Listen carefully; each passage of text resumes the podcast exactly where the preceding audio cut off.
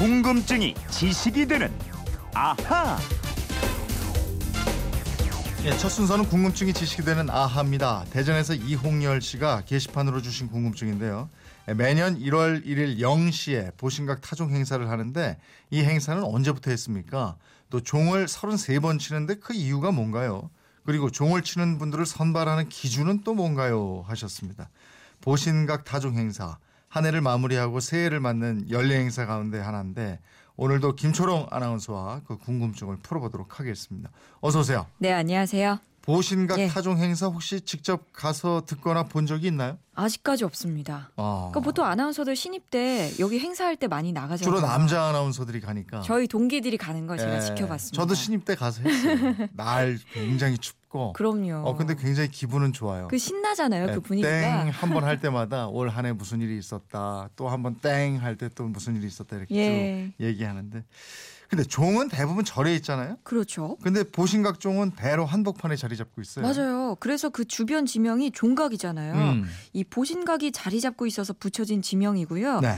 종로라는 이름도 마찬가지입니다. 음. 그 종각일 때는 조선 시대나 뭐 지금이나 많은 사람들의 왕래가 이어지는 서울의 중심거리 중에 중심거리죠. 그렇죠. 이 보신각하고 그 안에 있는 종 이거 언제 만들어진 거예요? 조선 왕조와 역사가 같습니다. 조선 태조 5년 1396년에 지금의 자리에서 약간 떨어진 인사동 입구에 종로가 처음 지어졌는데요. 음. 당시에는 2층 누각에 다섯 칸 건물이었어요. 이때부터 종로에 종을 걸어서 새벽과 밤에 울리기 시작했는데요. 저녁 10시에는 인정이라고 해서 종을 28번 쳤고요. 새벽 4시에는 8호라고 해서 33번 울렸습니다. 네. 그러면 한양 백성들은 그 종소리 듣고 시간을 알고 이랬겠네요. 예. 근데 우리가 지금 종로에 나가서 볼 수 있는 보신각과 이 종 이게 조선 태조 때 만들어진 건 아니죠? 예, 아닙니다. 이 보신각과 종도 순환을 참 많이 겪었습니다. 세종 때 다시 지은 종로가요. 임진왜란 때 불타서 없어졌고요. 네. 이후에도 중건을 했는데 몇 차례 더 불이 나서 소실이 됐습니다. 고종 6년 1869년에도 종로 일대에 대화재가 발생해서요. 종강 역시 주변 건물들과 함께 불이 탔고요. 네.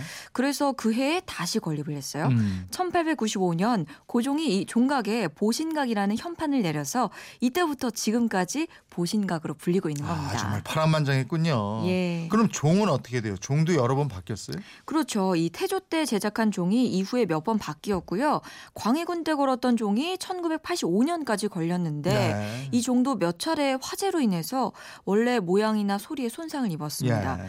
그래서 1984년까지만 경축일이나 기념일에 타종을 하다가 1985년 국민의 성금을 모아가지고 새로운 종에 그 역할을 넘기게 됐어요. 음. 지금은 그때 그 종이 은퇴를 하고 경복궁 뒤뜰로 옮겨져 있습니다. 아, 그럼 그 지금 있는 종은 국민들이 성금 내서 만든 종이군요. 예, 예. 그러면 보신각 종은 조선 태조 때부터 지금까지 계속 울렸던 건가요? 그거는 아니에요. 그 재구시를 못했던 때가 있었는데요. 바로 1910년 한일 합방이 되고 해방이 될 때까지입니다. 예.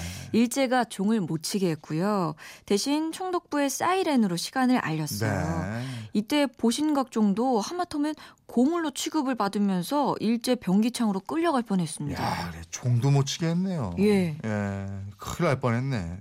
그러면 지금처럼 한 해를 마무리하고 새해를 여는 타종 행사 갖기 시작한 거 예. 이건 언제부터예요? 이거는 해방되고 나서 1년 후 1946년 8월 15일에 보신각종이 다시 울렸습니다. 근데 얼마 안 가서요. 6.25 전쟁으로 보신각종이 또 산산조각이 나요. 아, 그래서 1953년 보신각이 다시 세워졌고요. 그해 12월 31일 자정하고 또 1954년 1월 1일이 시작된 시간에 보신각종을 33번 치기 시작합니다. 이때부터 송구영신의 의미를 갖게 된 거예요. 그렇군요. 그러면 이 청취자분의 질문 왜 종을 꼭 33번을 치는 건가요? 예. 이거요. 33, 이 33이라는 숫자는 우선 불교하고 관련이 있습니다. 네. 이 관세음보살 중생을 구제하기 위해서 33개의 몸으로 분신해서 33개의 하늘을 만들었다는 데서 유래를 하게 음. 됐어요. 즉, 이 33번의 종소리가 온 세상 곳곳에 울려 퍼져서 중생을 구제한다는 뜻이 담겨 있고요. 이걸 또 역사적으로 보면 조선 시대 때 하루를 열면서 33번을 타종했잖아요. 네.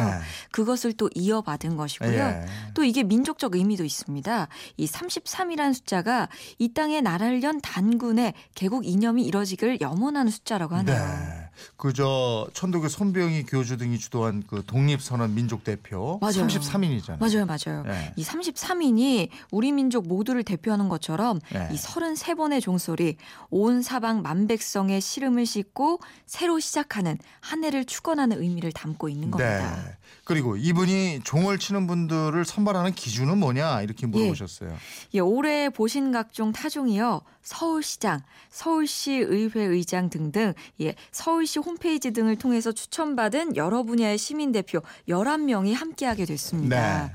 서울시는요 시민들에게 희망과 용기를 준 인물로 영화배우 고아라 씨를 비롯해서요 인천 장애인 아시아 경기 대회에서 금메달을 획득한 장애인 휠체어 농구 선수 김철수 씨, 또 119 특수구조단 소방장 모범 납세자 등등을 선정했다고 밝혔습니다. 타종 행사는 서울에서만 하는 게 아니고 다른 자치단체들도 많이 하는데 예, 대개 뭐 지역의 위상을 높인 인물들 추천받아서 선정하고 이러더라고요. 그렇습니다. 그러니까 우리나라처럼 이렇게 한 해의 마지막 과 시작을 종소리로 알리는 나라 별로 없을 것 같은데요. 사실 서양에서는 카운트다운 이 숫자로 세고요. 네. 불꽃놀이를 한다든지 네. 뭐 이런 것보다 저는 개인적으로 이 종소리가 좀 동양의 미도 있으면서 맞아요. 운치가 있지 않나. 예. 이게 잘 이어져서 우리의 고유의 전통으로 이어지면 좋겠습니다. 네. 우리도 그저 가요제전인가요? 예. 그 그거 보다가 중간에 임진강 연결해서 또 타종도 맞아요. 하고 예. 종각에서 타종도 하고 이러죠. 예, 예. 여, 19 다 같이 그 세면서 네, 땡, 타종하면 또 이렇게 불꽃놀이도 하는 곳도 많고 이렇더라고요. 예.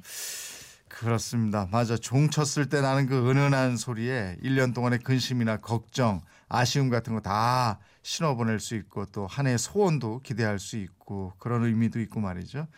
한 해를 보내고 새해를 맞는 타종은 왜 33번을 치는지도 알게 됐네요. 이렇게 평소에 가졌던 궁금증이 있는 분들은 어떻게 하면 됩니까?